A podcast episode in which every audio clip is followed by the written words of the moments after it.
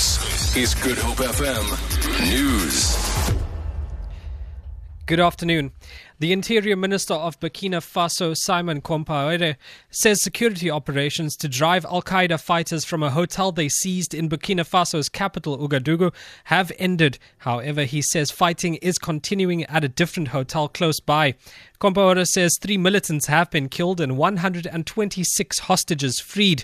Earlier, 10 bodies were found on the terrace of a restaurant opposite the hotel. At least 20 people were also killed in the first hotel. This man who survived one of the attacks describes what happened. C'est horrible parce que tout le monde It was horrible because everyone was panicking and people were lying on the ground. There was blood everywhere. They were shooting people at point blank range, and the bangs, the noise were really loud. Honestly, it was traumatizing.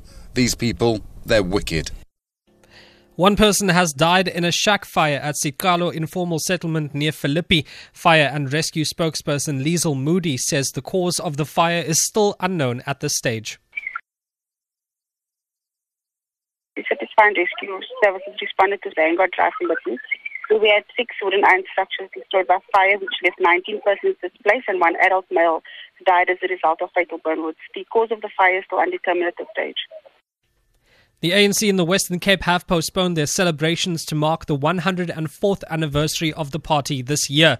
The gathering, which was set to take place today in Grabouw, has been postponed indefinitely. Provincial spokesperson Kobus Grobler says there were two major factors which motivated the decision. due to requests by many members have it at the end of the month when they have more money to travel and attend it, one, and secondly, because there's also a request from the community to have the Minister of Agriculture and Fisheries perhaps come to address the people because they have specific needs they wish to bring under his attention.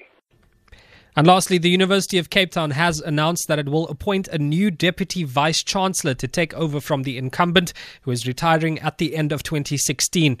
UCT vice chancellor Max Price says Professor Mamokgethi Phakeng will take up the new post with effect from July the 1st to allow a handover period. The current deputy is Professor Danie Visser, who heads up the research and interna- internalization portfolio. Professor Phakeng is currently the Vice Principal for Research and Innovation at UNISA. For Good Hope FM News, I'm Madrik Shea Peterson.